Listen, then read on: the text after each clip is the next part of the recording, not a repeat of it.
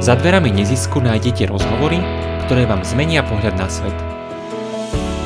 V rámci histórie poznáme dva typy ľudí. Prví sú tí, o ktorých sú zmienky vo väčšine encyklopédiách a knihách. Druhou skupinou sú ľudia, ktorí drobnými činmi pomohli iným, či už zachrániť si vlastný život alebo majetok.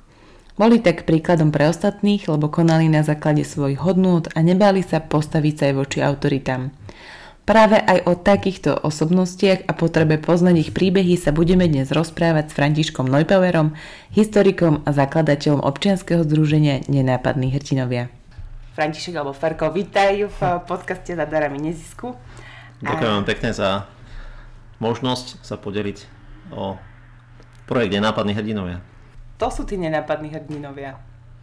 Prvé, čo mi teraz napadlo, úprimne povedané, tak je to jeden bezdomovec tu v Bratislave, ktorý len tak si kráča svetom, dokonca teda píše niečo na papier, nejaké posolstva, potom si to dá za vlastné peniaze skopírovať v kopírke a potom to rozvešiava po Bratislave a s ním sa, keď, keď sa človek s ním rozpráva, tak sú také hlboké rozhovory, čiže to, to slovo nenápadný tak e, naozaj svedčí o ňom. To, že je hrdina, no neviem, či je až taký hrdina, či to hrdinstvo v čom spočíva, takže to mi napadlo teraz ako prvé.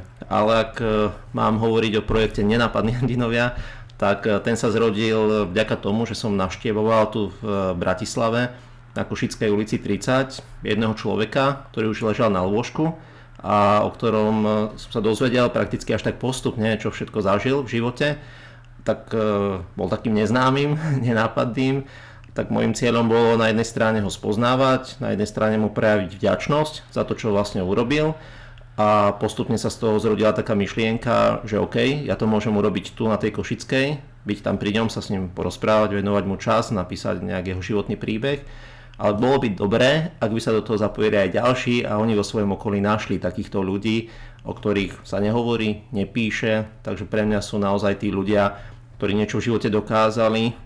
Teda my to máme v našom projekte v tom zápase s komunizmom, ale dnes sa to rozširuje už aj na pomoc tým, ktorí prišli na naše územie zo Sýrie, z Ukrajiny, takže ten projekt sa rozrastá nejakým spôsobom, ale to jadro tohto projektu je také historické. A čo konkrétne vlastne robíte v rámci občanského združenia? Občanské združenie oficiálne vzniklo v roku 2010 a to, ten hlavný cieľ bol naozaj skôr taký histor, historický a cieľom bolo spoznávať tie príbehy, robiť projekt, teda, ktorý vlastne beží už teraz 14. rokom. Rovnako sme otvorili tému spolupráci s ďalšími organizáciami, vzdelávanie učiteľov. Ten projekt sa nazýval Barbarstvo ducha, čiže začali sme to v roku 2010 v Kremnici, kde sme boli práve na tom tragickom mieste pamäte, kde bol zrujnovaný františkanský kláštor. Takýchto projektov sme urobili viacero, čiže prakticky sme boli, ak nie prví, tak medzi, iste medzi prvými, ktorí túto tému otvárali. Rovnako sme o tom hovorili aj na iných konferenciách v zahraničí, čiže napríklad v Čechách som prišiel s tým, že nie pozývať pamätníkov do škôl, ale nech je to detektívka, nech tí študenti sami vyhľadávajú tých ľudí, čo teda si potom aj iné organizácie nejak tak privlastnili. Ja som rád, že sa to posunulo aj tak do zahraničia, ale prakticky tento náš projekt je prvý prakticky v krajinách Vyšegrádskej štvorky, ktorý kontinuálne beží a pozýva mladých ľudí, aby týchto nenápadných hrdinov objavovali. No a ďalšia činnosť, možno sa k tomu dostaneme, je teda aj publikačná a, a iná. Čo sa týka tých učiteľov, tam si vlastne spomínal, ten názov bol taký dosť... Barbarstvo ducha. Barbarstvo ducha. Nazvali. Prečo barbarstvo ducha? Áno, pretože bol rok 2010, tedy bolo okrúhle výročie roku 1950 a v tom čase sa ničil duch, kultúra, všetko, čo s tým súvisí. A tie 50. roky naozaj priam aj presne ten rok 1950 bol násilný a likvidačný a to by som mohol o tom hodinu rozprávať. Ale skrátke e, znamenalo to hlboký zásah, ako mi jeden pán povedal, do našich osobných životov. A tento pán Lenz mi vravel, ja som chcel byť jezuitom, kňazom, chcel som byť nejakým profesorom, učiť, vzdelávať a zarazu prišiel, prišla tá akcia K, kláštory, zatváranie reholníkov, neskôr teda aj reholníc. A on hovorí, no a môj spolužiak, tiež v noviciáte, teda s túžbou stať sa reholníkom, kňazom, bol rakúsky štátny občan, tak jeho vyhostili z tejto krajiny čiže to bolo pre ňo dobré, lebo mohol študovať ďalej, študoval v zahraničí a stal sa rektorom na univerzite v Tokiu. Uh-huh. A teraz, keď vidíme ten potenciál tohto pána Lenca, ktorý možno bol šikovnejší od tohto Armbrustera, ktorý nakoniec dožil a zomrel v Prahe, ale, ale vlastne akože ten potenciál, ktorý bol v týchto mladých ľuďoch, tak proste zrazu bol zabitý. Hej, zrazu pomocné technické prápory, zrazu znemožnenie vysokoškolského štúdia a tak ďalej. Isté, oni si našli nejakú tú cestu a sa nejak vzdelávali svojím spôsobom a pán Lenz e, veľmi veľa po 89. v oblasti etiky e, pôsobil aj vyučovania náboženstva, ale zrazu to, čo ten potenciál bol otvorený v nich, tak zrazu vlastne bol zničený. No a pre mňa to je až taká genocída, lebo zase druhý človek, e, Andrej Konc, mi hovoril redemptorista, ktorý bol na Králikoch v tom čase počas zatvárania kláštorov, v Čechách, na Králikoch v Čechách, tak on hovorí, že tí starší pátri, vonku už bol sneh, hej, uh-huh. tí starší pátri v dôsledku chladu a hladu postupne zomierali. Uh-huh. Že prakticky sa o tom ani nehovorí, ale on hovorí, že pomaly to bola genocída na, na reholníkoch. A toto vlastne vnímam, to barbarstvo ducha, lebo ten jeden, nejaký reholník, učiteľ, mohol vzdelať ďalších stovky až tisícky generá- no, ne, desiatky generácií a vlastne akože mnoho, mnoho ľudí, čo mohol odovzdať. A rovnako to barbarstvo ducha sme si uvedomovali práve v tej Kremnici, kde bol zdevastovaný kláštor, kde vlastne povedali, že za orgánom františkáni skrývali zbrane a preto sme ich prišli zobrať. Uh-huh. Kde vlastne dokonca e, biskup Balaš, ktorý to videl ako malý chlapec, videl, ako berú tých reholníkov a keď jeden reholník padol, ale neviem, aká veková kategória to počúva, ale stáť môžem ocitovať, povedal, že ten Eštebák kopol do tohto reholníka, povedal slova vstávaj ty svinia farárska že aká bola vlastne tá nenávisť. Dokonca vlastný brat išiel zatknúť vlastného brata, jeden policajt tedajšej verejnej bezpečnosti, respektíve vtedy sa to nazýval Zbor národnej bezpečnosti a druhý Salesian.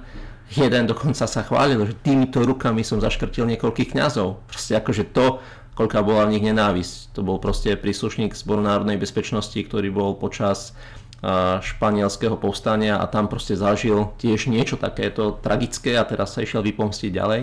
Čiže vlastne toto vnímam, to barbarstvo ducha aj v tom, že dokonca napríklad uh, na Starých horách bola vzácna knižnica. Všetko skončilo v harmonických papierniach.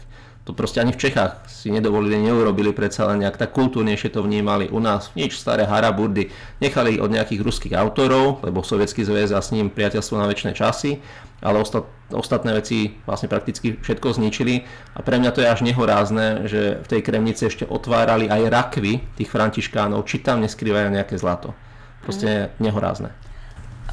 Ako vnímaš ten rozdiel, ako, čo si aj spomenul, že v Čechách to tak e, brali trošku jemnejšie, že prečo my mm-hmm. ideme alebo išli sme v takom tom uh, ráznejšom, či už po tých kniazoch alebo aj po tom barbarstve toho ducha? Mhm.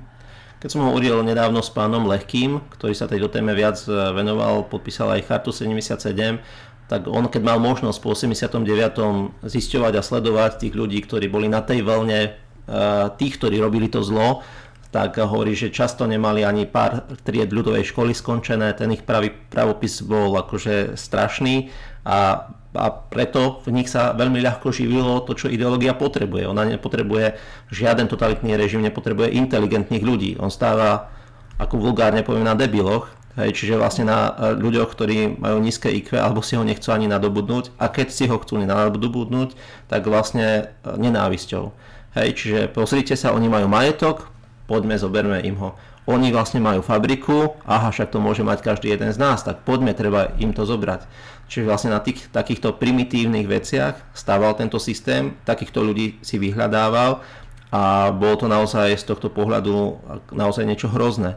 Hej, že vlastne tí, tí ľudia, aj tí bachary, tí väzni, e, že si to ani neviem predstaviť Isté, niektorí boli aj inteligentní, niektorí to robili rafinovane, aj takéto prípady boli, ale to, to jadro celého toho, toho systému stávalo na nevedomosti, na nenávisti a cez, cez tieto veci budovalo spoločnosť. Krajšie zajtrajšie aj na Zemi, čiže také, taký obrovský paradox. A tým, že vlastne vzdelávate učiteľov, tak je to asi taký ten najlepší dosah potom aj na tých študentov, predpokladám, že čo konkrétne im počas toho mm, kurzu alebo tej konferencie, mm. ktorú pre nich realizujete, že vštepujete a možno inšpirujete ich tým, aby nejakým mm. spôsobom viedli študentov. Pravdu povediac, tých učiteľských konferencií máme teraz menej, tá študentská je každý rok, aj COVID nám to trošku znemožnil, ale na druhej strane vyrástli mnoho, mnoho ďalších krásnych projektoch, či už to robí Postbellum, či už vlastne začalo vzdelávať aj Múzeum Slovenského národného povstania, rovnako už dnes máme aj Múzeum holokaustu v Seredi, čiže vlastne tých projektov pre učiteľov narastlo oveľa viac, čiže už necítime takú potrebu vzdelávať my ako organizácia učiteľov a nemáme na to kapacity, uh-huh. ale stále keď to robíme, tak aj keď sme to robili či už s Antonom Serholcom a s mnohými osobnostiami, tak stále tam boli dôležité dôležité také viaceré princípy. Na jednej strane pohľad historikov, čiže to im odovzdať. Na druhej strane zobrať najlepších didaktikov, či už Čiek alebo zo Slovenska, či už to bol docent Kratochvíľa. Rovnako vlastne sme mali z rôznych organizácií v Čechách, z Ostravy, z Pantu, ktorí tu prichádzali školiť aj z Talianska ohľadom komiksov a ich využívania v praxi, čiže toto je druhý vlastne fenomén a tretí sme tam mali pamätníkov, ktorí zažili to obdobie a často sme sa snažili ísť na to tragické miesto pamäte. Čiže keď bol rok 2010, tak sme mali v Kremnici, keď bolo výročie pádu, respektíve postavenia Berlínskeho múru, čiže v 2011, tak sme boli pri hraniciach v Čechách, hej, vlastne, kde je tiež také malé múzeum pohraničiarom venované a takto vlastne sme išli stále na tie také tragické miesta pamäte. Boli sme napríklad aj na Španej doline, kde vlastne sme teda bližšie predstavili príbeh e, pani Kravianskej, e, ktorú uväznili v čase, keď vlastne dieťa nemalo ani rok. Hej, čiže vlastne sme išli na tie miesta, aby si to tí učitelia aj vedeli lepšie predstaviť. Ako vnímajú učitelia v súčasnosti takéto príbehy z minulosti? No to by sme sa ich mali spýtať, ale ja som veľmi vďačný, že sa tomuto venujú že sú učitelia, alebo teda náš projekt je dosť náročný. Aj v tomto ročníku študenti, či už z Humeného aj v Bratislave, ani nedokončili ten projekt, lebo máme na nich väčšie nároky, čiže nie len napísať dvojstranovú esej, ale i za tým človekom spoznať to obdobie, napísať e, pomaly, keď to hodnotím ako komisia, tak sú už to také seminárne, dokonca niektorí povedia aj bakalárske práce pomaly, tí študenti navštívajú archív, robia oral history výskum a často stretávajú aj príbuzných tohto politického väzňa, aby sa prosperávali o jeho živote, takže je to dosť náročná práca. Takže pre mňa tí učiteľia naozaj majú obdiv a stále, keď ich počúvam, že čo im to dáva, jedna pani učiteľka, čo najviac projektov asi v rámci Slovenska urobila zo Žiliny, pani profesorka Virzeková, už je na dôchodku a prakticky stále sa venuje aj tomuto projektu a a stále prichádza s novými príbehami a ona hovorí, že vníma to ako také zadozučinenie, že, že môže aj cez tých mladých ľudí sprostredkovať ten príbeh svetu. Tak naozaj pre mňa akože veľká poklona pred každým pedagógom, ktorý mm, nad rámec svojich školských povinností sa tomuto venuje. Spomínal si, že študenti v rámci detektívky hľadajú tieto príbehy a učiteľia im teda pomáhajú. Ako tí študenti vlastne pristupujú k tomu, jednak eh, k tomu celému procesu hľadania tých informácií? A potom by ma zaujímalo, že čo ich to, ako ich to inšpiruje do života, čo im to tak vie dať. To hľadanie sa dá na našej stránke, ktorá má názov november89.eu Nazvali sme ju preto, lebo svojho času tu bol premiér, ktorý si november 89 nevšimol, tak my sme vlastne, keď bolo to výročie roku 2009, tak sme to schválne nazvali, že november 89. A tam sme vlastne vytvorili, vďaka kolegovi vtedy z Ústavu pamäti národa Zemanovi, vlastne databázu súdených a odsudených. Čiže toto je aj keď sme chodili potom do škôl, lebo ten prvý ročník bol hlavne pod záštitou aj Ústavu pamäti národa a Konfederácie politických väzňov a neskôr teda, keď vzniklo občianske združenie a na Ústave pamäti národa a tento projekt nemohol ďalej pokračovať, tak uh, vlastne sme to riešili s Českým ústavom pro studium totalitních režimu a projekt pokračoval ďalej, teda aj hlavne vďaka podpore aj nadácie Konrada Adenauera. No a v tejto databáze študenti môžu uh, vyhľadávať ľudí podľa miesta narodenia, Čiže ja som z takej obce Slovenská Ves, čo vtedy malo okolo 1500 obyvateľov, tak e, okolo 13 ľudí tam máme v tejto databáze, čo som ani nevedel.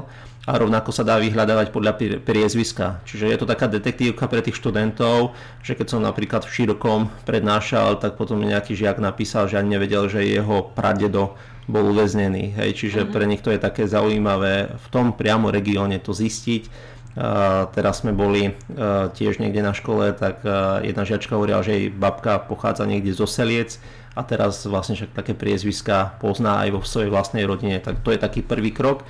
No a potom vlastne už idú za tými príbuznými často a zistujú niečo viac. To, čo im to dáva, ak ideme rovno už tej druhej otázke, tak tak jeden študent napísal o svojom pradedovi, ktorý zomrel v Gulagu. Hej, a pre, pre, aj, aj tí, čo povedali to svedectvo, tak hovoria, že konečne sme mohli o tom niekomu porozprávať a ako by im padol taký kameň zo srdca, mm. že konečne to odozdali nejak ďalej. A jeden študent hovoril, že zmenil pohľady svojich rodičov, ktorí hovorili, že za komunizmu to a tamto bolo dobre a keď si prečítali príbeh vlastného syna, ktorý on opísal a napísal, že čo všetko ten človek prežil, tak ako sa hovorí, že im tie klapky z očí spadli a zrazu vlastne ten pohľad mali trošku iný. Dokonca pre mňa to je až také silné, že od Prievice raz som bol na nejakej prednáške a tam im ďakovali rodičia jednej žiačky, ktorá, neviem či priamo ona alebo niekto z rodiny mal ťažké zdravotné problémy a oni predtým písali príbeh o jednej reholnej sestre a cez tento príbeh sa s nimi zoznámili a im tak vlastne pomohli v čase choroby po tej duchovnej stránke. Mm. Jeden študent z Kežmarku, myslím, že dnes už je lekár, tak napísal tiež bisku, uh, príbeh o biskupovi Kočišovi a hovoril na konci toho, že verí, že keď na ňo prídu ťažké chvíle, a keď bude tu nejaká totalita alebo niečo podobné, že si spomenie na tohto biskupa Kočiša a že aj on bude mať silu odolávať tomu zlu.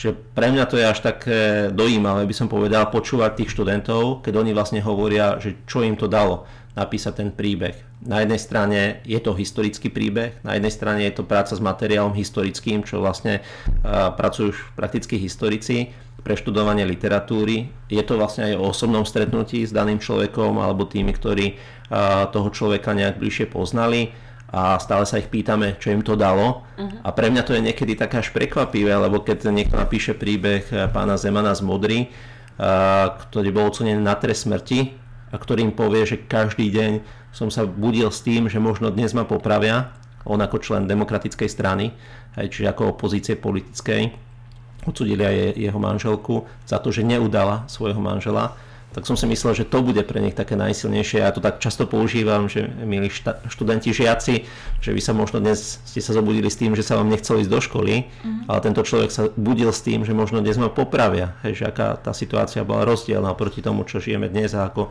môžeme byť vďační za ten dar slobody. A oni povedia, že ich zaujali aj tie rodinné vzťahy, hej? že ona sa s ním nerozviedla, že ona ho čakala, čakala neviem, či 12 rokov, či koľko. Hej? Čiže to, čo študenti objavia, sú ďalšie pre mňa nové a objavné veci. Majú taký iný pohľad na, na svet svojím spôsobom, že ako hm. fungoval v minulosti, alebo niektorí ľudia ešte stále tak fungujú, ale pritom tým, že tá doba sa veľmi zrýchlila, tak máme tendenciu veci zahadzovať a nie opravovať. Prečo je v súčasnosti potrebné poznať históriu a práve aj takéto príbehy e, nenápadných hrdinov? Ja si myslím, že nemusíme nič poznať, nemusíme nič vedieť a vlastne si žiť len tak. Ako aj to je možno nejaké riešenie. Na druhej strane práve v oblasti uh, takých exaktných vied, tak, tak môžem povedať, vidíme, že ako to je dôležité. Že taký Einstein by nevymyslel e, teóriu relativity alebo nejaký ďalší vedec e, internet, ak by nepoznal to, čo bolo predtým. Hej, čiže vlastne v týchto vedách to vidíme, že naozaj tá história je učiteľka života a ja si rovnako myslím, že je to aj v oblasti humanitných vied. V oblasti toho to také až prázovité použi- poučiť sa z chyb iných, ale je to naozaj také, také konkrétne, že vlastne naši rodičia to zažili. Ja keď budem mať 100 rokov, tak ako, by som povedal za študentov, hej, že vlastne ja som stretol človeka, čo trpel v čase neslobody a nebudem podporovať totalitný režim. Nebudem podporovať režim, ktorý učí nenávidieť niekoho pre jeho triedny alebo rasový pôvod. Čiže toto podľa mňa je veľká devíza týchto študentov, ktorí vstúpia do tohto dialógu s nenápadným hrdinom, lebo uh, budú tak sa tomu hovorí, že citlivení alebo dokážu vnímať aj tú, tú, tú ohrozenosť možno demokracie ale, ale rovnako cez ten príbeh, ktorý prakticky už oni zažili na vlastnej koži, cez to prerozprávanie, lebo sa pod to podpísali ako režisér alebo autor knihy sa pod niečo podpíše, tak je to už trošku aj ich príbehom a ich to formuje. V rámci filmu Slobodný, ktorý mal premiéru, teraz si už nepamätám presne, ktorý mesiac to bolo, mhm. ale ty si ako keby jedným z účinkujúcich a mňa tam oslovila taká veľmi pekná veta, že čo je dôležitejšie, či sloboda alebo pravda. Uh-huh. A že v súvislosti možno takéto prepojenie aj z tej histórie, aj na tú súčasnosť, že, že čo je dôležitejšie, sloboda alebo pravda podľa mm. teba? Tak e, tá premiéra filmu bola 15. septembra a ako občianske združenie sme sa na tom podielali a rovnako teda hlavne Ústav pamäti národa, kde pracujem ako historik.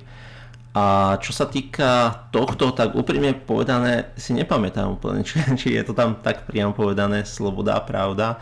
A skôr tam vnímam, ako čo mi prvé napadlo, a, že vlastne ten výrok Silvestra Krčmeryho, vy máte v rukách moc, ale my máme pravdu. že ten, ten akože taký pohľad, že, že je dôležitejšie mať pravdu, ako mať v rukách moc a Silvo mhm. Krčmery na tom súde pokračoval, tú moc vám nezávidíme a netúžime po nej, lebo tá pravda je silnejšia ako tá moc a pravda vždy vstane z mŕtvych. A Silvová sestra ešte žije, pani Gabika, a ona mi hovorila, že, že vlastne sa báli, že Silva popravia za tento mm-hmm. výrok. Hej. A on napriek tomu takto odvážne to vlastne to podvedal na tom súde a prakticky dnes. A vieme, že v Čechách máme pamätný deň obeti komunistického režimu po žene, popravenej žene, Milade Horákovej a u nás na Slovensku máme pamätný deň na základe tej reči Silvestra Krčmenyho na súde z toho 24. júna 1954 ak by tú reč povedal rok skôr, tak ho iste popravia. Hej, za, za Stalina no, rok aj niečo skôr by ho iste popravili, čiže, čiže našťastie v tej vyšetrovacej väzbe nič nepovedal, odmietal podpisovať čokoľvek a takto vlastne v tej vyšetrovačkej, tvrdej vyšetrovacej väzbe bol skoro 3 roky. A tomu prakticky zdá sa zachránilo život ale neviem, e, že ten výrok, tá moc a sloboda. Mne to tak evokovalo pravda skôr iba, že, že pravda a sloboda, že taký ten vzťah medzi tým, lebo v rámci hmm. prípravy k podcastu som si aj pozerala veľa takých že citátov a tiež tam bol taký ten, vo viacerých bolo takéto naznačenie, hmm. že či je dôležitejšie, že mať pravdu alebo že mať slobodu? No ja si myslím tak osobne, že žiť tú pravdu je dôležitejšie ako mať nejakú slobodu, lebo, lebo čo, mi, čo mi je z tej slobody, keď nežijem v pravde. Hej. Čiže a to vlastne vnímam na mnohých príbehoch ľudí, že ktorí núkali, že tak môžete, však ste vyučená doktorka a môžete byť to lekárkou, hej.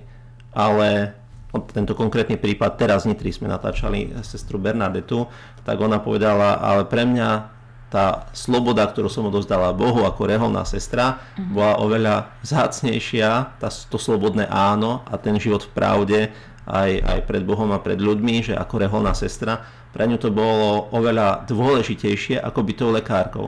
A potom nemohla robiť ani zdravotnú sestru, prakticky, iba nejakú sanitárku. Chcela si robiť kurz zdravotnej sestry, jej to nedovolili, lebo však e, vy ste doktorka, vy ani nemôžete si robiť kurz, lebo však to je vyššia profesia, no proste akože celé, celé zamotané a ona si tak hovorila v duchu, no však možno kto vie, že čo s tou lekárskou mm. vecou urobím a ako to bude. Čiže rovnako ďalšie prípady, kedy si povedali, že život v pravde, že čo to znamená a niekedy ja sa tak tiež pýtam, že čo mohla robiť tú školskú inšpektorku nejaká učiteľka, mm-hmm a ona povedala, že nie, v tomto režime nechcem robiť školskú, inšpektorku a dohliadať na to, aby deti a učitelia dodržiavali tento režim, aby teda sa udržiaval, čiže to odmietla. Hej? A často, bohužiaľ, takýto človek dostal smradľavé väzenské šaty a išiel do väzenia, keď odmietol spoluprácu. Možno pre neveriacich alebo že ľudí, ktorí, ktorí nepoznajú ten pojem, že žiť v pravde, že možno to tak nejak mhm. pre, uh, preložiť do, také, do takej inej bežnej ja, reči. To znamená, ja si myslím, že to je taký halovský výrok, nie? Žiť v pravde. A Havel sa považoval skôr za agnostika, ak sa nemýlim, neviem. Uh, ale ale to, to žiť v pravde No neviem, či som ti neskočil do reči. Čiže ja vnímam ten život v pravde, to, čo považujem za dôležité, hej, ak to není len nejaké moje sebecké, že chcem si užívať a žiť to, čo chcem, mm. ale proste žiť v pravde podľa mňa znamená využiť naplno svoje talenty a môcť sa rozvíjať. A pre mňa to je takto jednoducho možno pomenované možno ešte aby som k tomu tak dodala, že asi že žiť na základe vlastných hodnôt, mhm. presvedčení a takýchto... A možno aj túžob, lebo však ako túžob, ja si hej. myslím, že aj tie túžby sú dôležité a môžu byť také plitké, nejaké túžby sa dnes nájsť dobre, mm-hmm. ale však aj to je pekná túžba, ale možno, že pripraviť obed niekomu druhému ešte krajšie, neviem, alebo spoločne sa naobedovať.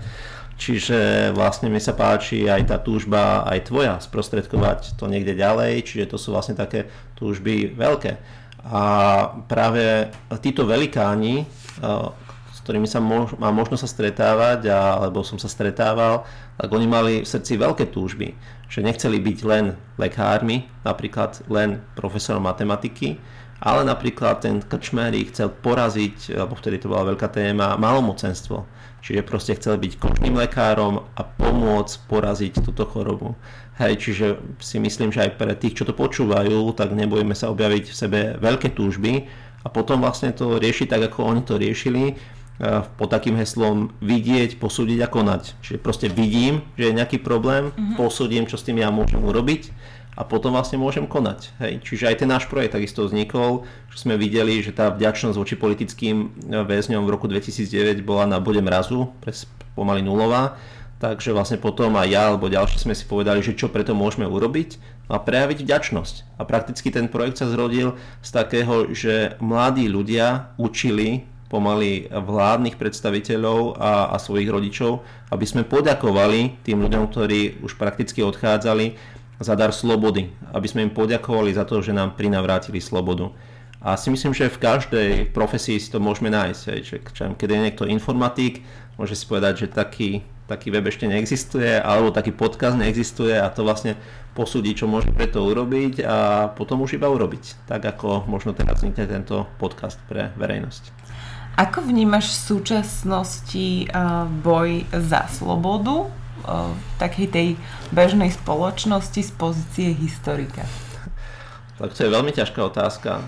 Z pozície historika je to ešte ťažšia možno otázka ako z pozície možno otca alebo občianského aktivistu. Čiže z pozície historika si myslím, že tá sloboda je pre mňa v tom, že môžem bádať, že môžem odkrývať témy, že môžem tieto témy posúvať ďalej.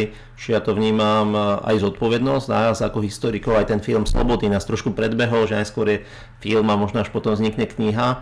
Čiže vlastne vidím to tak, že je strašne veľa vecí, strašne veľa tém, ktoré by bolo treba odkryť, alebo ktoré by treba do hĺbky prebádať a možno naozaj nejaký ten životný príbeh ktorým sa zaoberám aj teraz už niekoľko rokov a už vlastne vznikne teraz zborník o, čo skoro, takže stále mám pocit, že ešte treba niečo dokončiť, doladiť a urobiť niečo lepšie. Takže to vnímam, že je to sloboda v tom možnosti robiť to, čo môžem, to, čo chcem. Uh, isté je to obmedzené, lebo proste kebyže som nejaký manažer, tak možno mám lepšie podmienky, aj finančné a iné, a takto je to tak náročnejšie pre rodinu a pre ďalšie veci ale tak si človek musí naozaj niekedy tak e, vybrať a, a tieto profesie, či už lekárov, učiteľov a možno aj historikov sú niekedy tak spojené aj s tým, e, že človek to musí vnímať trošku aj ako svoje povolanie, nielen ako zamestnanie. Alebo poslanie svojím spôsobom. O to už je také veľa, veľká, veľká vec pre mňa, že poslanie to už by som si nedovolil povedať. Prečo to, nie? No lebo to sú takí nejakí už takí väčší ľudia, ktorí vnímajú ako svoje poslanie. A napríklad teraz mám pred očami Máriu z Oravy, ktorá uh, robila delegátku v Grécku a keď došlo k utečenskej kríze, tak ona to tam vlastne začala riešiť, pomáhať a dnes uh, tu na hraniciach medzi Českou republikou a Slovenskom a tým chlapom, prevažne chlapom, ale sú tam aj deti a rodiny, vyzúva tie topánky rozmočené, dáva im dole tie ponožky, ošetruje im nohy hej, a, a vlastne aj v rámci našich nejakých skupín sme pre nich tie ponožky tam zháňali. Čiže toto vnímam ako také poslanie. Proste akože bol som s ňou na hraniciach, keď to bolo v Maďarsku, proste predtým bola v Grécku, teraz pomáha v Sýrii, keď bolo treba, bola na hraniciach. s Ukrajinou, čiže toto sú pre mňa takí ľudia, ktorí to majú ako poslanie. Tak to sú naozaj také iné, iné príbehy zo súdka. No ale ja si myslím, že to je príbeh každého jedného z nás. Hej? Že, mm. že vlastne každý z nás, keď vidí, že sa niečo deje, tak si môže povedať, nech sa deje. Hej? Mm. Ale, ale vlastne každý z nás môže napísať aspoň na Facebooku nejaký status, alebo vlastne môže sa niekoho spýtať, či mu netreba pomôcť a ísť do toho epicentra pomoci si myslím, že každý jeden z nás môže.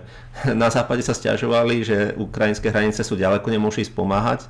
Dnes na záhorí uh, máme týchto ľudí, ktorým reálne treba pomôcť a zase ich nejakým spôsobom nepríjmame, čiže stále sa môžeme vžiť do pozície výhovorky alebo do pozície reálnej pomoci a komunikácie s človekom. A pri tej komunikácii človek e, zrazu stretne ľudí, lekára, ktorý má brata v západnom, teda v Nemecku a, a preto tam chce ísť. Hej. Keď som ja bol, tak uh, pri bombardovaní Sýrie uh, deti manželom v škole boli akurát a všetky zomreli a oni sa potrebovali dostať za sestrou do Fínska, lebo proste tam hľadali. Hej, čiže keď sa vžijeme do tej situácie, že dnes ja som ten utečenec, tak uh, ich dokážeme oveľa hĺbšie pochopiť a naozaj stačí s týmito ľuďmi komunikovať. Otvoriť im tie brány. Pre mňa je človekom, ktorý koná svoje poslanie, pani Terezia Lencová, jej manžel som spomínal tohto, ktorý povedal, že bol to hlboký zásah do našich osobných životov, teda nestal sa tým kňazom, ale sa oženil, a majú deti, on už je na väčšnosti. A pani Lencová hovorila, že s manželom sme si hovorili, že balíme kufre, už sme na dôchodku, už tu dlho nebudeme. A ona dnes, minule keď som s ňou volal, tak išla z Vysokej Primorave, z takej obce pomáha tam Rómom a išla pešo, lebo zmeškala autobus. Hej, proste žena vo vysokom veku, ktorá si povie, tak balím kufre, tak ešte posledné chvíle života chcem prežiť v službe druhým. Študuje z nemeckých časopisov, sociológiou sa zaoberá a tak ďalej. Jej, jej otec bol vo vezení na Sibíri s Leninom. Čiže proste akože to sú wow. také príbehy, a to vnímam, že, že týchto... A ona povie, že ona nie je nejaká hrdinka, ona vníma za tých nenápadných hrdinov ženy, ktoré napriek uh, ťažkej situácie v rodinách ostávajú pri tých svojich deťoch, pri tých svojich manželoch. Čiže proste ona hrdinstvo nevníma v sebe, mm. ale naozaj v tom takom sťaby bežnom, rodinnom, vzťahovom zázemí. Čo majú spoločné ne, nenápadní hrdinovia a ich príbehy? Že hlavne z toho pohľadu, že čo ich tak ako keby drivovalo robiť tie činy, okrem toho, že mali nejaké tie túžby.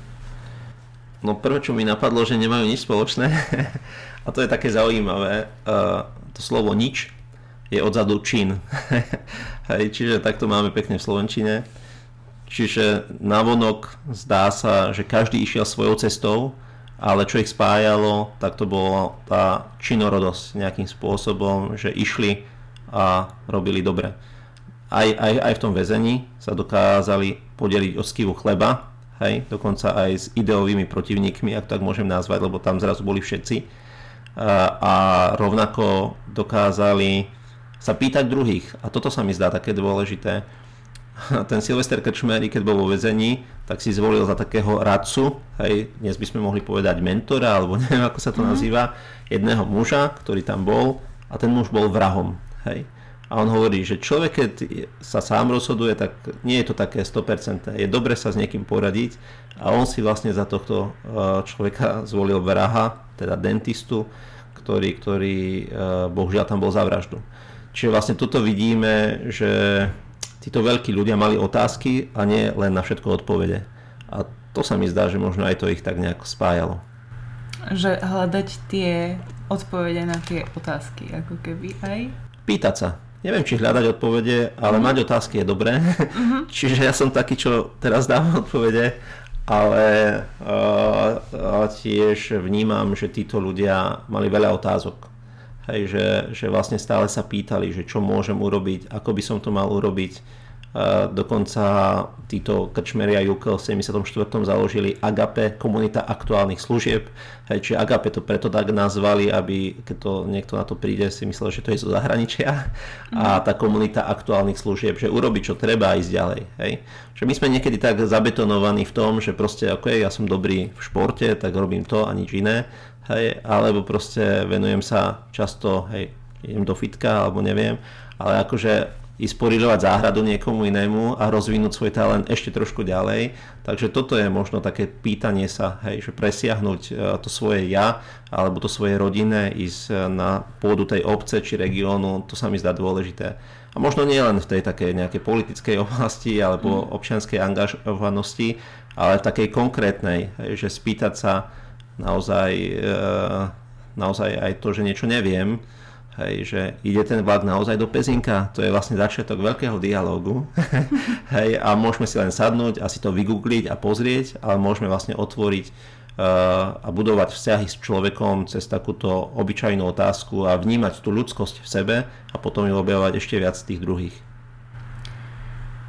Prejdem trošku tak na takú možno aj tú súčasnú tému, tým, že uh, diali sa určité um, udalosti súvisiace aj s nejakým presadzovaním si vlastných slobod alebo možno by som povedala, že ohrozením slobody. A mňa by zaujímalo, že ako vidíš, že čo sú hlavné hrozby a slobody v súčasnosti, na ktoré by sme si uh, mali dávať pozor, aby sa neopakovali chyby z minulosti? Ja si myslím, že najdôležitejšia je hlboká úcta k človeku ak budeme mať túto hlbokú úctu k človeku, tak sa nepomýlime. A kto učí nenávidieť druhých pre rasu, pre náboženstvo, pre rôzne iné veci, tak, e, tak vlastne akože s tým človekom sa nemusím priateliť, nemusím zdieľať jeho názor a tak ďalej. Čiže to, to sa mi zdá, hej, že vlastne dávať e, tie témy pozitívne a keď niekto nabáda k nenávisti, tak sa s ním nekamarátim, nevolím ho, nejdem vlastne s ním komunikovať. Ak vládzem, tak ho môžem skúsiť nejakým spôsobom presvedčiť, ale uh, to je dôležité. No a na druhej strane uh, naozaj akože to vidieť, posúdiť a konať, to môže každý nejakým spôsobom objaviť a nájsť. Čiže možno naozaj niekto vníma viac tú ohrozenosť demokracie, pre mňa je veľmi dôležité to, čo vlastne sa na pôde nadácie Konrada Adenauera odohrávalo, že sme mali také stretnutia aj o občianskom vzdelávaní a mne sa tam, aj ja som mal možnosť byť v Berlíne, ako učia tieto témy v zahraničí a pre mňa je stále veľmi silné, ako to robia v Nemecku, že vlastne povedia nacizmus, rok 48 a Nemci hovoria, nacizmus bola dobrá myšlienka, len sa zle zrealizovala. Vyše 60% ľudí. Hej, proste mm-hmm. akože niečo podobné aj my. Komunizmus, dobrá myšlienka, ale niečo tam nevyšlo. Hej, úplne mm-hmm. to isté, či nacizmus, či komunizmus. Ale čo urobia Nemci? Nemci tam dajú hneď pre tých deviatakov a stredoškolákov obrázok. Spálená krajina a pod zemou hákové kríže ako korene. Hej.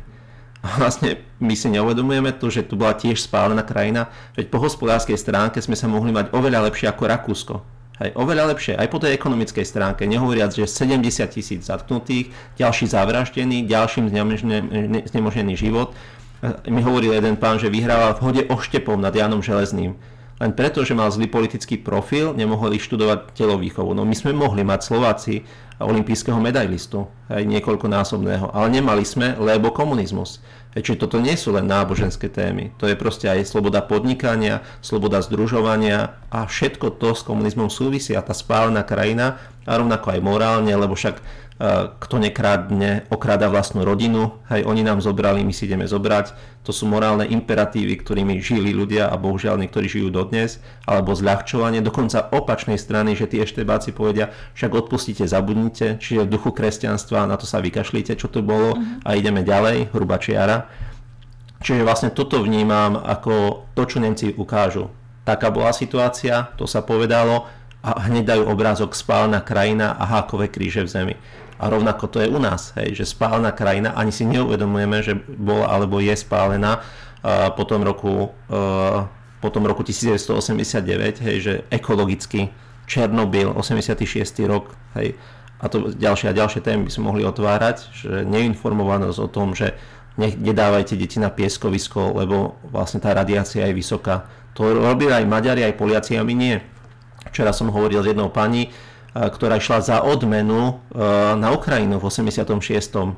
Hej, za to, že niečo, niečo dobre urobila. Chlán, ktorý tam mal ísť, stále išiel, kde sa dalo a zrazu nešiel. A ona sa potešila, že ona môže ísť.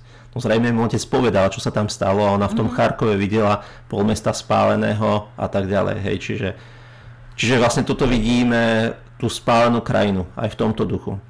No a, na druhé, a ona nakoniec tomuto spolužiakovi, ktorý zrejme vedel, čo sa dialo cez svojich rodičov, zachránila život jeho dieťaťu. Hej, že proste to sú... A on proste ju z by poslal na smrť, ak to tak trošku preženiem, mm-hmm. lebo ju poslal na, do, do krajiny, kde bola silná radiácia. Rovnako naši cyklisti tam museli ísť pretekať na preteky miery, mieru. Hej, tak Francúzi nešli a ďalší, ale my sme tam šli. Regec, hej, napríklad od nás a ďalší. A ešte čo urobia Nemci, tak druhý obrázok tam je, že taký panáčik, otvorená taká hlava a jemne s pinzetou z tej hlavy vyberajú hakový kríž. Hej.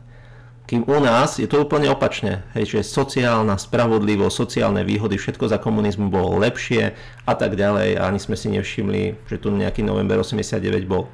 Čiže a vlastne hovoríme o nejakých pseudoistotách, ktoré tu boli a nevidíme, čo všetko by mohlo byť po všetky tej stránke. Čiže to vzdelávanie vnímam ako veľmi dôležité. Aj to opatrné vyberanie pinzetov, tak ako v Nemecku je naznačené hákový kríž, tak u nás ten kosak a kladivo, tak toto je podľa mňa veľmi dôležité.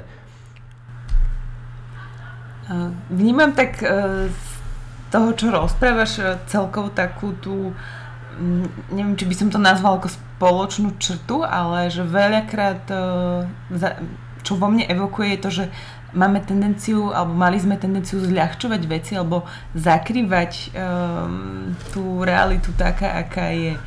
Že je to len také moje vnímanie, alebo aj to tak je to, také, je to také normálne, hej, že vlastne tiež uh, ty si nespomínaš na to, ako si si rozbila koleno, hej, alebo nespomínaš na to, keď ťa niekto zradil, že človek má v sebe to také uzdravujúce, že zabudáme na to ťažké, mm-hmm. čo sa stalo, lebo ináč by sme nevedeli ísť dopredu. A naozaj aj ten krčmery, keď si spomínal na to, čo zažil vo väzení, tak sa mu vracala triažka, pocit nespavosti a radšej by rúbal drevo, ako by písal svoje spomienky. Mm-hmm. Čiže je to na jednej strane také ľudské a normálne a počúvam aj príbehy tých študentov a učiteľov, že nechcel nám prerozprávať svoj príbeh, hej, lebo mm-hmm. proste to nedokázal. Čiže z tohto pohľadu je to normálne. Ale na druhej strane je uh, zodpovednosť spoločnosti. Tiež o holokauste sa nehovorilo hneď na druhý deň, ale postupne sa tieto témy odkrývali a vlastne sa o tom hovorí viac. Čiže vlastne rovnako aj u nás. Ja som veľmi rád, že vznikol film Slobodný. Rovnako som rád, že síce o myslím, že 10 či 15 rokov neskôr ako v Čechách, kde natočili 40 dielov akcie, tajné akcie EŠTB, u nás teraz, až v tomto roku sa to začalo natáčať, tak stále je lepšie, keď sa niečo začne, ako keď sa nič neurobí. Čiže a teda aj u nás na Slovensku až teraz vznikol pamätný deň obeti komunistického režimu, až v tomto volebnom období vznikol pamätný deň, kde, kedy si pripomíname slova, ktoré spievali naši starí rodičia, strieľajú do otcov a do detí naši verní bratia sovieti. Aj ten 21. august 68 to zahmievanie tu bolo také silné, že tí, ktorí prijali príslušníkov sovietskej armády okupačnej do svojej školy, z tej učiteľky sa stala okresná inšpektorka a už to posúvala naše priateľstvo so Sovietským zväzom na väčšie časy na vyššiu úroveň a zrazu to neboli okupanti, ale osloboditelia a to vlastne v hlavách žije dodnes. Hej, čiže toto je, myslím, že taký veľký problém a, a tieto mýty a, demaskovať je veľmi dôležité. A je to úloha každého jedného z nás. Hej, čiže vlastne tam či už v rodinách, ale na pracoviskách, rovnako cez média. Bohužiaľ som trošku smutný z toho, že že v ten 17. november uh, sa pretláčajú nejaké témy politické a, a verejnoprávna televízia nepríde na naše podujatie, kde tí študenti krásne otvoria tieto témy a o nich povedia. Čiže toto je možno, možno aj chyba nášho marketingu, ale rovnako možno aj tie spoločnosti. Predsa len uh, to všimnutie si uh, nie je len všimnutie si novembra 89, ale aj tých ľudí, ktorí robia niečo preto, aby sa to pripomínalo. A teda nejde ani tak o nás, ale naozaj o tých skutočných hrdinov, ktorí nám tú slobodu prinavrátili. A odkryto cez ten pohľad mladých ľudí, to je podľa mňa niečo veľmi silné. Je to taký aj iný asi mm, návrat k tej histórii, keď to hlavne rozprávajú mladí ľudia, ktorí to uh-huh. nezažili. A, prac, a predsa to zažili. Naozaj to, je to neprenosné, lebo však eh, kto zažil druhú svetovú vojnu, tak povie, ty nevieš, čo je život. Hej. Uh-huh. Kto zažil ruské zajatie za prvej svetovej vojny, tak eh, doma učil deti tak, že ak si povedal na jedlo, že fuj, tak celý mesiac si to jedol, to isté jedlo. Hej, lebo proste my sme tam jedli snité zemiaky, povedia. Hej. Čiže je to neprenosné, ale predsa je tam aspoň jemný dotyk súcitu s tými, čo to prežili a je to veľmi silné. Je to viac ako jedna veta, ktorú sa naučím na písomku a bohužiaľ sa ju ani nenaučím, lebo tie dejiny 20. storočia sa učia až ku koncu školského roka, tak naozaj je to na tom, aby sme pamätali cez tie pamätné dni, štátne sviatky, každý každý, v každom roku, aspoň pri mhm. tejto príležitosti a rovnako možno ešte viac cez tú občianskú náuku, ako možno cez diepis, keď to ide tak chronologicky. A hlavne asi ten dejepis aj tým, že si spomínal, že sa to vždy má tendenciu učiť buď v posledných tých ročníkoch, mm-hmm. alebo že, že častokrát mám pocit, že, že sa to len tak preletí, že sa tomu nevenuje pozornosť a mm, je to potom také na škodu všetkých. No myslím si to isté, hej, že je je potrebné to otvárať a pravdu povediac, ja som o týchto témach e, nedávno prednášal aj prváčikom a druháčikom uh-huh. a takým jemným spôsobom, že som sa ich spýtal, čo, čo sa deje vo svete a, alebo sa ich spýtal, že čím by chceli byť a potom som sa ich spýtal, čo, čo by, im, by, im, by im to mohlo prekaziť, aby sa im to uh-huh. ich sen, ich povolanie mohlo splniť a pre mňa to bolo zaujímavé, že títo mali žiačikovia, jeden ma prekvapil, povedal, že, mne, e, že ten jeho sen, že chce byť neviem, policajtom alebo šachistom, e, by, mohol prekaziť, by mohla prekaziť mama. Ja sa pýtam, že ako, No takže ma zobudí, že už sa mi ďalej nebude snívať. Hej, čiže v tej detskej duše to aj tak vnímali, ale ďalší naozaj povedali, či už vojna, dokonca niekto tam povedal, že aj komunizmus, že vtedy sa nemohlo uh-huh. vzdelávať tak, ako ľudia chceli a to sú proste druháci, uh, mali, mali žiačikovia, čiže ako to vnímajú aj oni a dá sa to prístupným spôsobom uh, hovoriť každej generácii. Keď sa stretávaš s ľuďmi, ako ty vnímaš tie, aké majú informácie o tej histórii. Hlavne čo sa týka študentov. No keď sa spýtam, či poznajú nejakého politického väzňa, tak na veľa niekto povie, že Václav Havel. Hej. Uh-huh. Čiže ja im potom poviem, že niekedy stačí, keď si zapamätajú vlastné priezvisko, že v tej našej databáze na mhm. stránke november89.eu je ich okolo 70 tisíc. Hej. Proste to je 1 plus 1 plus 1 a na 90% v každej triede minimálne 3 priezviská a možno niekedy aj 20 uh-huh. Mhm. sú práve také isté, ako majú žiaci v tej triede alebo cez svojich starých rodičov a podobne. Čiže toto je možno také, že niekedy vnímame veci vzdialene alebo o nich nevieme a keď zrazu zistíme, že je to úplne niekedy totožná osoba ako som ja uh-huh. a bola súdená a odsúdená, tak uh, zrazu sa nám tá história sprítomní a keď ešte urobia ďalší krok, že napíšu ten príbeh toho človeka, tak e, my hovoríme, že rímske príslovie hovorí, čo sa nenapísalo, to sa nestalo. Čiže je to také vtesané do kameňa, ako pri Trenčíne neposlali sms že tam boli Rímania, ale že to takto vytesali do kameňa a pre nás to má pomaly hodnotu Nobelovej ceny, lebo čo sa nenapísalo, to sa nestalo. Ak by to oni, tí študenti, nenapísali, tak my už toho pamätníka ťažko stretneme. Ja ako historik zo pár ľudí môžem o nich napísať, ale oni vlastne v tom regióne môžu objaviť veľké poklady. Trošku prejdem už na tú tému čisto neziskovej sféry. Mňa by zaujímalo, že ako sa historik dostane e, k práci a aktivitám e, v neziskovom sektore? Um, pravdu povediac to bolo tak, že uh, keď sme tento projekt štartovali, tak e, kamarát tam bol aj právnik, právnička a ešte ďalší taký historik, politológ. A potom, keď sme hľadali, že aspoň preplatiť nejaké náklady pre tých študentov, pravdu povediac, myslím, že 500 korún nám vtedy dal František Mikloško, prvý nejaký takýto dar. A potom na nejaké cestovné keď sme zháňali, tak to bolo také zložité cez inštitúciu preplácať a riešiť, tak vtedy oni navrhli, však založme občianske združenie, aby to bolo lepšie a aby to mohlo tak fungovať. Čiže takto zrazu vzniklo to občianske združenie, za čo som nakoniec vďačný, lebo vďaka tomu tento projekt prežil, aj keď už vlastne potom mimo pôdy Ústavu pamäti národa, raz viac, úplne aj teraz vlastne publikácie, tiež aj Ústavu pamäti národa dal pre uh, tento projekt Takže vlastne takto nejakým spôsobom vzniklo. Pekne. Ono je to taká tak e, klasická cesta, kedy človek má a chce riešiť nejaký problém a hľada si cestičky. Mm-hmm. Takže možno je to taká inšpirácia aj pre ostatných. Mm-hmm. A je to také, naozaj celé to vznikalo tak, že kamarát urobil webovskú stránku, dal tú databázu a ďalšia kamarátska urobila logo, hej, čiže vlastne taký ideový návrh som ja jej dal nejaký, že nejaká taká rastlinka, ktorá rozpučí tú skalu a vzniklo také na čiernom pozadí uh, zelená bodka, uh-huh. také zjednodušenie a tá nádej a to vlastne také prelomové. Čiže takto vznikalo, dá sa povedať, takto na kolene, ako sa hovorí. Na záver mám jednu otázku.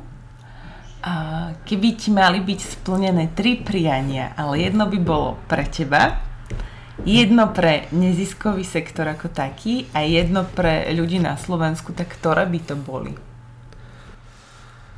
Fú, tak to je veľmi ťažká otázka. Ako ak začnem z druhého konca, tak pre ľudí na Slovensku, tak akože pre mňa to je najsilnejšie, aby, aby vlastne spoznali tie hlboké túžby, ktoré v sebe majú aby ich naplnili. A nech ich túžby sú veľké, že proste naozaj poraziť rakovinu, hej, proste akože že to, čo nepomôže len im doma, zvyši rozpočet, ale proste akože to, čo vlastne e, sa zapíše do dejín sveta, Nobelové ceny a tak ďalej. Čiže to by som prial, aby každý zo Slovákov mal v sebe takúto veľkú túžbu. Ak trošku odbočím, som vlastne tak rozmýšľal, títo moji priatelia, ktorí pomáhajú a my im pomáhame nejak, čo sme im niečo kúpili a tak ďalej, ľuďom zo Sýrie, tak bohužiaľ tam jeden deň nemohli spomáhať, lebo, lebo vlastne tam prišli ľudia, ktorí boli proti týmto ľuďom, ktorí utekajú tiež pred vojnou zo Sýrie.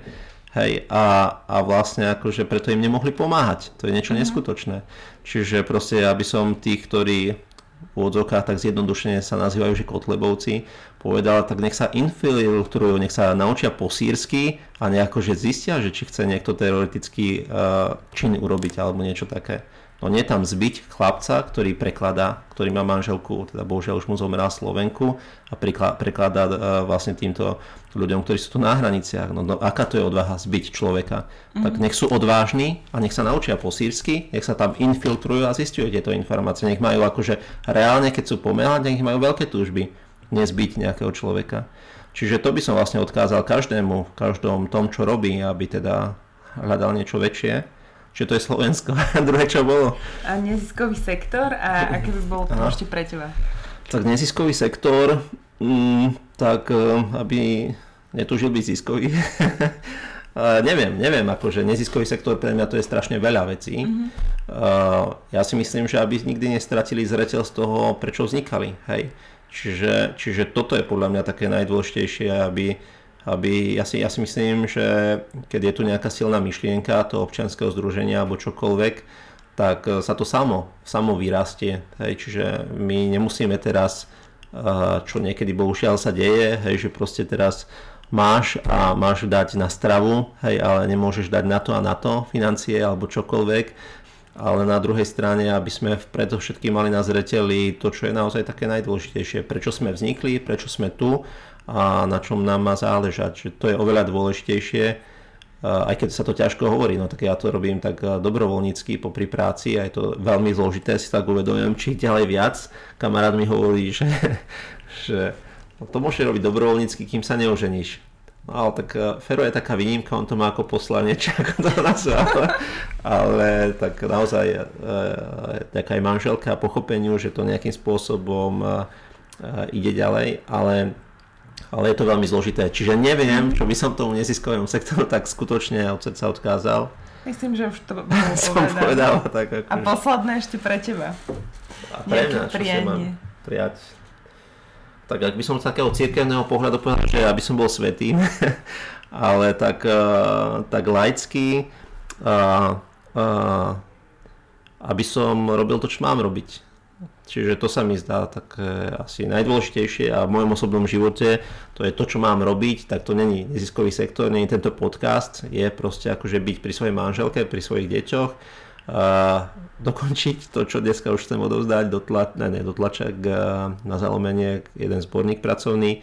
Čiže toto sa mi zdá také asi najdôležitejšie. Byť tam, kde mám byť a byť tam na 100%. Ďakujem pekne za veľmi príjemný rozhovor a verím, že tie, aj tieto priania, že sa splnia. A ďakujem, že si prijal pozvanie do podcastu Za dverami nezisku. Ja ďakujem vám pekne za pozvanie, prajem pekný deň všetkým poslucháčom, hlavne tým, čo vydržali až do konca a bolo mi potešením viesť tento rozhovor. Ďakujem. Ďakujem, ahojte. Do počutia.